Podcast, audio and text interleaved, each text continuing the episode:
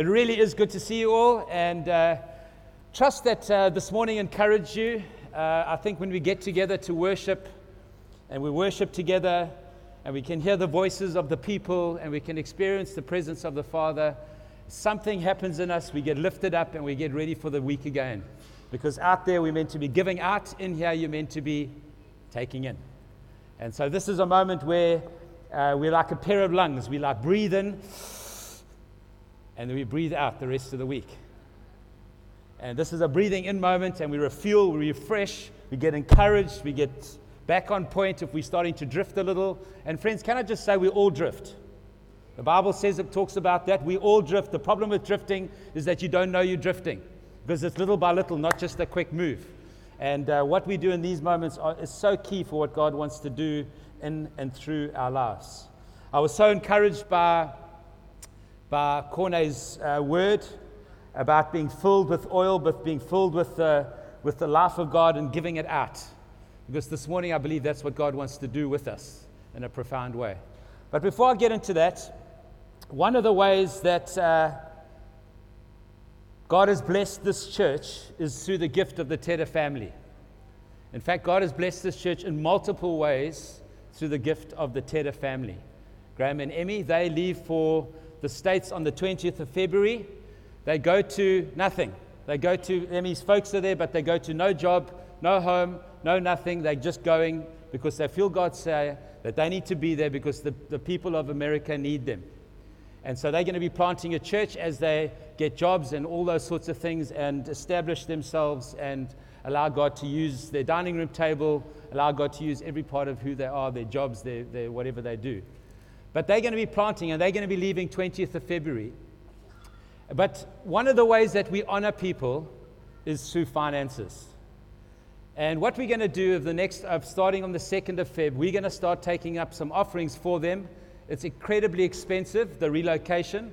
So there is a cost element to it, but I think more than that cost element to it is an honor element to it, where we can actually thank God for them. They've been in eldership for 11 years. They've been in this church for 15 years. And I think it's going to be an amazing opportunity for us to sow into the nations, for us to sow into them, appreciate them, thank God for them, and actually trust God that as we sow into the nations, we will reap not only finances for ourselves personally, but we will reap the souls of people wherever they are. And so I want to encourage you. We're going to have a special box for them. You can also EFT and reference it, the Tedder gift, and it'll get given to them. And let's over this time be generous, friends. I was looking at that text this morning about Epaphroditus. And Paul says, I thank God for these people, this man, the Epaphroditus. Thank God for sending him, but I send him back to you, because he needs to get back to you so that you can know how I am and how it's going with me. And he says this thing, and men like him need to be honored because they just about died for the gospel in the case of Epaphroditus. And I feel like we need to be, as a community, men and women like the Tedders, the family like the Tedders, need to be honored as they go and pay a price and release what God has put over them. This church is called to be planting churches, friends. This church is called to be going to the nations, establishing communities of people that plant other churches, that multiply. And we are trusting that God is going to do that ever increasingly, and God will use whoever's available. So from next week, we're going to start doing that, and would love you to participate so that they can go fully loaded and fully equipped and everything, just ready to go into America. Cincinnati, absolutely amazing. Absolutely amazing. Cheapest GT, not many of these left, eh? 3 or 4, eh? How many more left? Third last Sunday, this Sunday, eh? 16th of Feb, they'll be... we're actually going to be combining the morning and evening meeting, and we're going to have one big celebration send-off for the Tedders, and they're going to be preaching, and we're going to be sending them off well and prayer and all those sorts of things. So really exciting times ahead for all of us. If you can turn in your Bibles to 1 Kings chapter 4, that would be wonderful. 1 Kings chapter 4.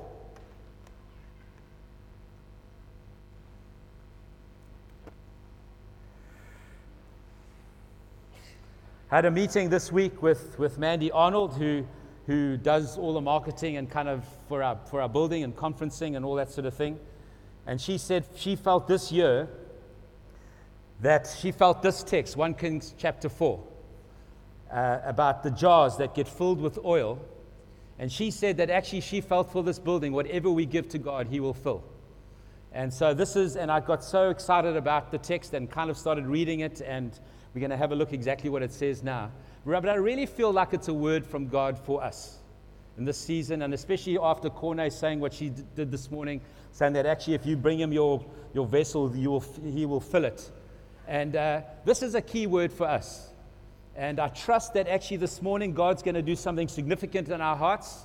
He's going to fill us, and I'm going to show you what I believe he's speaking here and some of the things that we need to do to participate in this filling process of God. But let's have a look at 2 Kings chapter 4. Did I say 2 or did I say 1 Kings? 2 Kings chapter 4 verse 1. 2 Kings chapter 4 verse 1. The wife of a man from the company of prophets cried out to Elisha. Just some history there. Later Jewish tradition, kind of Josephus. Josephus wasn't a Christian, but he was a historian back in the day. These later traditions say this, is that man that was part of the company of the prophets was Obadiah, who was the guy that fed the prophets when they were hiding from Ahab and Jezebel. And so they say actually the way that he got into debt was he borrowed money to feed the prophets. It's quite interesting.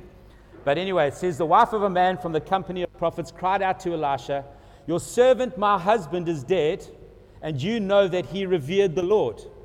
But now his creditor is coming to take my 2 boys as his slaves. It was common practice in those days that if you got into debt, people would take you, and you would work out your debt by serving them. And the law and Jesus and God's society, that wouldn't last forever, and you would never lose all your property because it would actually revert back to you. And there was a day called every 7th year, and then the year of Jubilee was actually when all slaves were released from their debts. And so God had their theology kind of shaped the economy and the way they did things. But this is a typical practice that actually she was going to now lose her 2 boys to serve this guy that had lent them money because she can't pay back the loan. She's in a crisis. Elisha replied to her, how can I help you? Tell me, what do you have in your house? I love that little text. I've been pondering this. Elisha replied to her, how can I help you? So he says to her, how can I help you? But then he says, ask her another question, what do you have in your house? And in my mind, I'm actually thinking, I looked at a few of the different translations, and I think this could be possible. I think Elisha's standing there with her. She's come to my boys are going, and he's looking at her and thinking, he's asking her the question, how can I help you? But actually he's asking God, how can I help her? How can I help her? What must I do? I think Elisha in this moment is hearing from God. In his walk with God, he's hearing from him, he's saying, well, what must I do? And that's when he asks the question, tell me, what have you got in your house? I believe there's a moment where actually we can respond to people in crisis, where we can ask God and be the solution. We can ask God to help them get out of where they're at into the place of freedom and into a place of health. So Elisha replied, how can I help you? Tell me, what do you have in your house? Your servant has nothing there at all, she said, except a little oil. Except a little oil. So the word used there for little oil is not a big kind of, this would have been kind of olive oil or something like that. It wouldn't have been a kind of a big thing that you would use for cooking. It would actually be a small jar that would be used for anointing. That's what most of the commentators say. The word used there is quite a unique word, and it's a pot of oil, it's a small anointing flask. So you've got to know straight away, you start to see this is a very small amount of oil. Maybe this amount of oil, maybe this size vessel. That's all she's got. She's got a home in that. She's got nothing else. And her 2 boys. Elisha said, go round and ask all your neighbors for empty jars. Don't ask for just a few. Then go inside and shut the door behind you and your sons. Pour oil into all the jars, and as each is filled, put it to one side. She left him and afterwards shut the door behind her and her sons. They brought the jars to her, and she kept pouring. When all the jars were full, she said to her son, bring me another one. But she replied, there is not a jar left. Then the oil stopped flowing. She went and told the man of God, and he said, go sell all the oil and pay your debts. You and your sons can live on what is left. This is a story of incredible faith by this lady. She's in a crisis. Friends, crises are moments or opportunities for God to deepen our faith. There's no crisis that comes our way that is not Father filtered more than what you can bear, because God filters it. You can get through this. And actually what God wants, if we're facing Jesus, it deepens our faith. It doesn't wreck us. And what happens here is that she, in her desperation, goes to Elisha and says, come, please help me. I'm in trouble. And the first thing we see, I want to talk about two things. The kind of faith that desperation brings. And then also I want to talk about the kind of vessels that God uses. The kind of vessels God uses and the kind of faith that desperation brings. But what we have here is he says to her now, actually, what have you got? And she says, no, I've just got a small vial of anointing oil. And I think when we're in crisis, or when we're facing challenges, there's always something that we have. And even if you've got nothing materially, if you are a believer, if you're a follower of Jesus, you've got an anointing. You've got the Holy Spirit. You've got something. You've got God in you. You've got God speaking to you. You've got an Abba Father, which we sang about this morning. If you don't know what the word Abba means, that word was like an offensive word to the Jews, because it meant an intimacy. It means it's an intimate word. They had this picture of an austere God, not a father that would come and speak to you. And so there's this Abba Father that actually is with us, is near us. We always have God with us, friends. If that's the only thing we've got a bit of anointing. We've got some oil. And so what we realize here is that we've got to recognize when we're in crises that actually for our faith to take root and for our faith to grow, we've got to recognize what we have. Do you realize what you have in your hand, in your home, in your heart? Recognize what you have. And even if it's just the Holy Spirit, it's not just the Holy Spirit, it's we have the Holy Spirit. It's about to guide us, comfort us, walk us through. So what's the kind of faith that desperation brings? It's this kind of faith. So what happens is we're in a crisis. And friends, you know, when I say a crisis, it might not be like you're facing a financial crisis or kind of that external thing. But a crisis is any distance between the faith that you are living and the faith that you would like.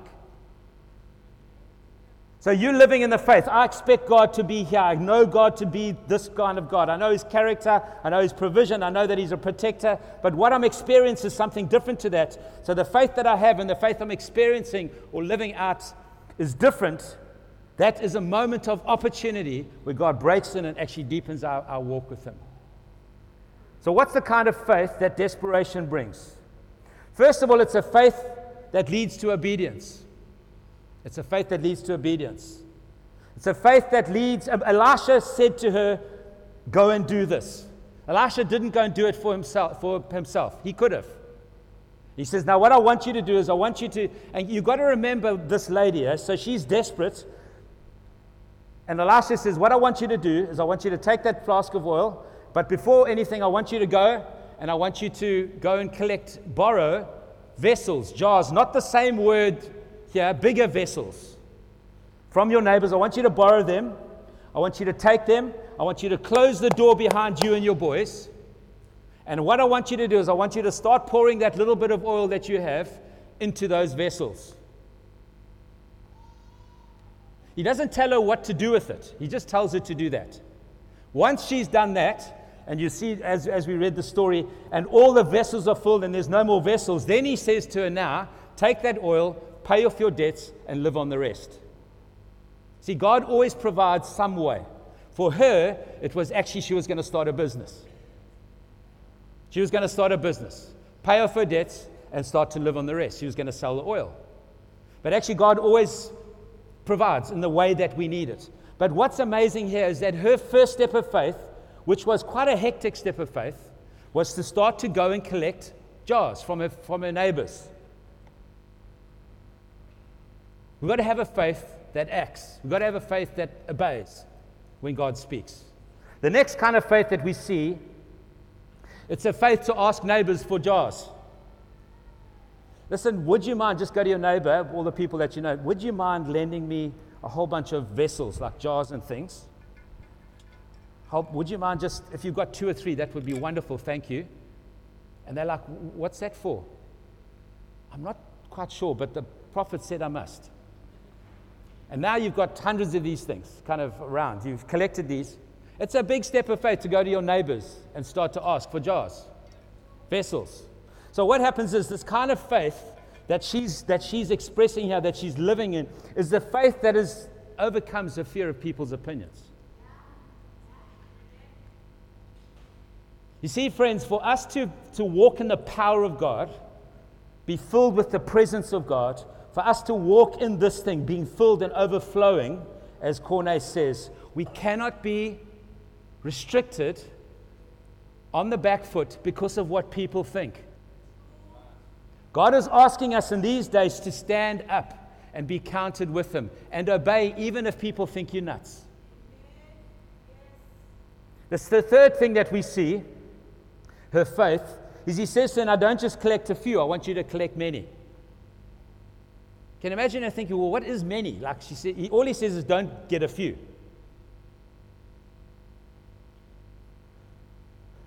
I wonder how many of us, when God speaks to us, we only go for a few and we don't go for many.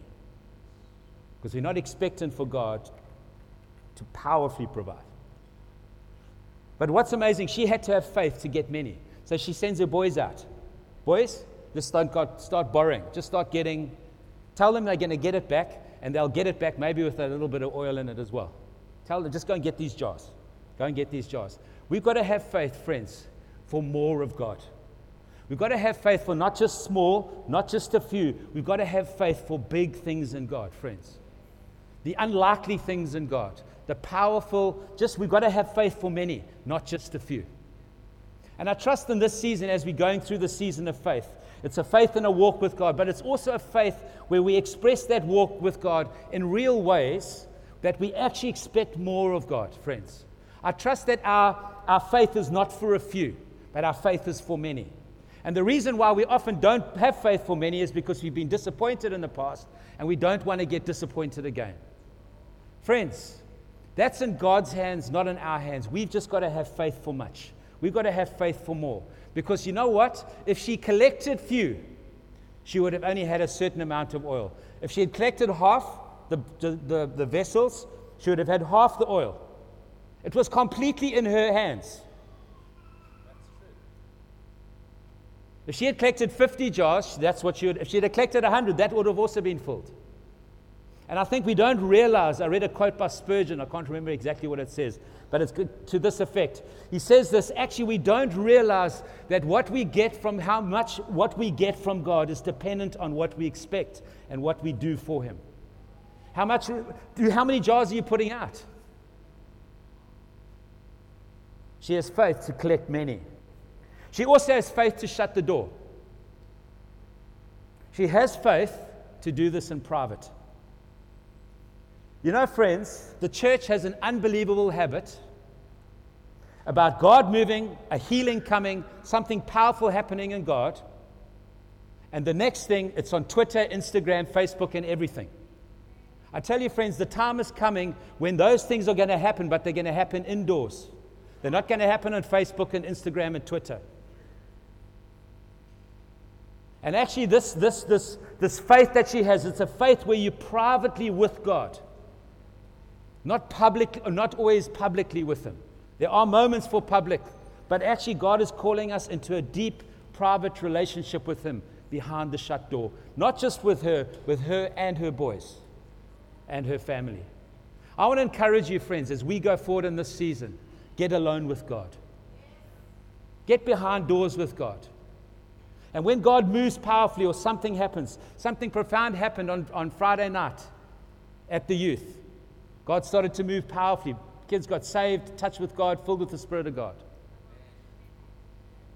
Friends, we don't take that now. What we do is it actually is meant to build an expectation. Those kids are going to get more and more excited, more and more expectant. And so behind closed doors, the deepening happens. As soon as you go public with it, it becomes about out there. And the depth, it lacks depth going forward.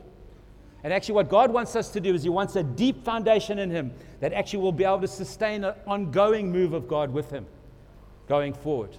We've got to get behind shut doors.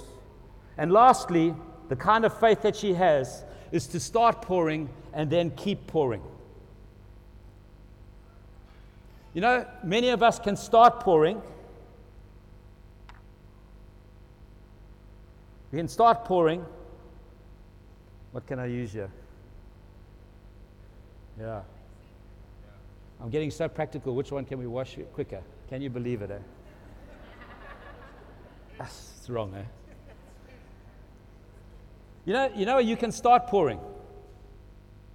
And many of us start well, but can we continue pouring? Can we continue pouring and being filled? Because that's what the Bible says, be filled and continue to be filled, Ephesians chapter 5. And you just keep pouring. So you've got to know this amount is going to fill every single one that's been available. And you just keep pouring. Are we living lives where we've been touched by God, we've been filled with the Spirit of God. But friends, are we continually being filled with the Spirit of God behind closed doors? We've got to start pouring, but man, we've got to keep on pouring. We've got to keep pouring. We've got to just keep pouring and allow God to fill us, friends, and to use us with everything that we make available to him. This is the kind of faith that this lady had. My second question is this, is what is the kind of vessels that God uses? When I say vessels, you and me. Because I believe if you listen to Cornay's word, God's going to fill us to overflowing. This is a time of faith to be filled by God, to be used by God, to be participating with him, to be working with him, to be partnering with him. The kind of vessels that God uses, number one, is available vessels. Friends, God is not going to use us if you're unavailable to him and you're not available to be used. God wants to partner with us. God wants us. Friends, he created us in the garden with Adam and Eve back in the garden. He created us with the purpose to partner with him, to be available with him, to walk with him, to be his images, his image bearers. In temples, you would have idols, which would depict the gods. In God's temple, which was the earth, he made us. We're his images. When people want to see God, they look at us. Are we available? Are our homes available? Are our lives available? Are we present with him? Are we available? The amazing thing is the measure of the miracle that was this miracle was determined by the measure of her faith in collecting vessels. She collected one, she'd only have one. But man, friends, we've got to be available. Are we available? The only limit that she had was the limit of what she made available to God. The only limit she had was what she made available to God. If I make this much available, that's what God fills. If I make this much available, that's what God fills. Friends, are we available to God? And I mean like uncomfortably, inconveniently available. Not available when it suits. Available all of our lives, all of the time, ready to be used by God. I love that hymn, Take My Life and Let It Be. I was listening to it this morning by Chris Tomlin was the version I was listening to. And it says this, it says, take my life and let it be consecrated, Lord, to thee. Take my moments and my days, let them flow in ceaseless praise. Take my moments, take my days, let them flow in ceaseless praise. Take my silver and my gold, not a mite would I withhold. Friends, is your silver and gold available to God? Well, Stan, don't talk about money. No, I'm talking about money. Is your silver and gold available to God? Because if it's not, friends, you're limiting what God can do with you. It's like you put out three vessels instead of 20. Take my silver and my gold. Take a mite, not a mite would I withhold. Take my intellect. Take my intellect. Is your intellect available to God? Take my hands and let them move at the impulse of your love. Take my hands. Take my feet and let them be swift and beautiful to thee. Take my feet. Are you available to go for God? Are you available to work for God? Are you available to serve people with your hands? And are you available to go to your neighbor? Take my voice and let me sing. Always only for my King. Take my lips and let them be filled with messages from thee. Are your lips available to God? To keep quiet and to speak at the appropriate times, under the government of God, under the hand of God. Take my will and make it thine, it shall be no longer mine. Is your will available to God? Is God shaping our wills? Is God shaping our desires? Or are we living an earthly story with no heavenly reality? Friends, you know when we say we want to build a kingdom culture, everybody argues, it's about, hey, we want kingdom culture, and are we going to have a kingdom culture? Friends, you know what the Bible says about the kingdom coming? You want kingdom culture? This is what the prayer of Jesus says. Let your kingdom come, let your will be done, not mine. So if we want to build a kingdom culture, you know what that means? It's about his will, not my will. Want a kingdom culture? It's about his will, not my will. Is it available? Is my will available to God? Take my love, my Lord, I pour at thy feet its treasure store. Take myself, and I will be only ever for thee, all for thee. I love that song. It's like he's just this man consecrating, making available to God every part of his being. We need to start listening and singing that song and getting it into our hearts in deeper and deeper ways, for whatever that means for us. The second thing about a vessel that gets used by God, the kinds of vessel that God uses, is this: it's an empty vessel. It's an empty vessel. One thing about crisis is it creates emptiness inside of us. That's why God often takes us to those places, because outside of crisis, we're so full of ourselves. Are we just full? We're full of ideas. We're full of things. We're just full. But when there's a crisis, when there's trouble, my kids are going to get taken away. Man, God, where are you? All of a sudden, I'm empty. And what's amazing about crisis, it creates an emptiness that God wants to fill. Friends, in the midst of crisis, don't move away from God. Don't move away from God's people. That's the time when you plunge in and you allow God to fill you through his gifts, through the people around you, through his word, through the preaching of the word, through the worship. So what happened was that she had to get to the place where she would go to Elisha and say, Elisha, I'm empty. Help me. You see, there's a deep humility that God wants. Friends, God uses humble vessels. God uses vessels that are made of clay, it says in the New Testament. Jars of clay that are filled with incredible treasure. But actually, this text is talking about, she admits it, actually, I need help. I'm empty. Help me. I've got nothing.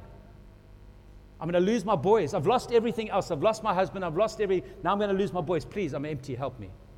Friends, when we get to that place, I believe that's the place where God just overwhelmingly just fills us and keeps filling us. The Holy Spirit cannot fill our fullness. The Holy Spirit cannot fill our fullness. When we have no need of him. And friends, in the Western church, this is the problem.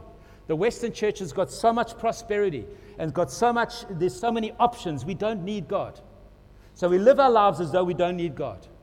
Until we get to a place where actually nothing can help, and actually I need to empty myself and find myself on my knees crying out to God, watching God break in. He waits to fill our emptiness. Number three, the kind of vessels that God fills or uses is a vessel that's constantly being filled. Touched on that already. Constantly being poured in. Friends, expect more from God. Trust more and have faith to be filled with God. Get private with God and allow Him to keep filling us. Keep filling us. There's no limit to His filling power. There's no end to His Spirit is limitless. He's got no lack of resource. He's got everything we need is available to us in Him. And I want to encourage us this morning, be filled, but continually be filled in an ongoing way and allow Him to do it. Number four, the kind of vessel that God uses is one that's set aside. It says, fill the vessel and set it aside. The kind of God vessel uses, I'm just going to touch on this because I've already alluded to this. The kind of vessel that God uses is one that's set aside, one that's consecrated to Him, that's set apart, that's holy unto Him. Friends, and all of us are on a different walk with God. Some of us hardly know Him. Some of us don't know Him. Some of us here this morning walked with Him for a long time. But friends, the walk with God is one continually being set aside for Him. God continually working in our hearts to consecrate all of what we have, making available, being available. Preparing for our future in God, being set aside. Friends, if you feel like you've got a call in God to business, or if you've got a call of God to ministry, to plant a church, friends, start preparing yourself. Set yourself aside and start preparing. It's the kind of vessel that God uses and fills, is a vessel that's being set aside for His use. And finally, every single one of these vessels were filled. But they weren't just created to be filled. They were created to be poured out. So that this precious oil would be used by others. The vessel that God wants to use, friends, is not only a vessel that God fills and continues to fill, but actually it's a vessel that continues to pour out. And the more you pour out, the more He will fill you. It never runs dry. It never, ever runs dry. And I want to encourage us in this season, friends, that we, as we walk with God, we make whatever we make available to Him, He will fill. That we will empty ourselves, friends. Empty ourselves of our cleverness. Empty ourselves of all the stuff that we think we're good at. Empty ourselves. Just think all the stuff that you think you're bad at. Empty yourself.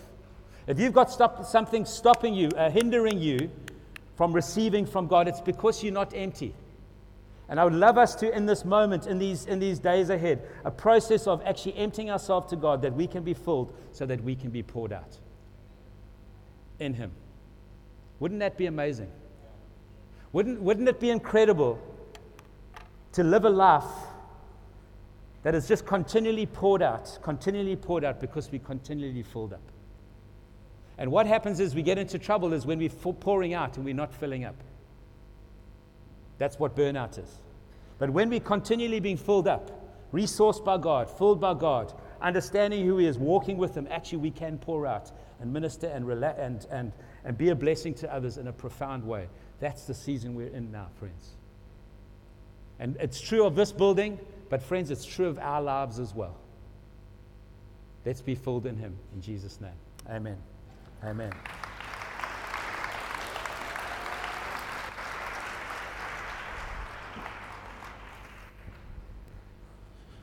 Sure, wonderful, wonderful. Ishihiko, can I just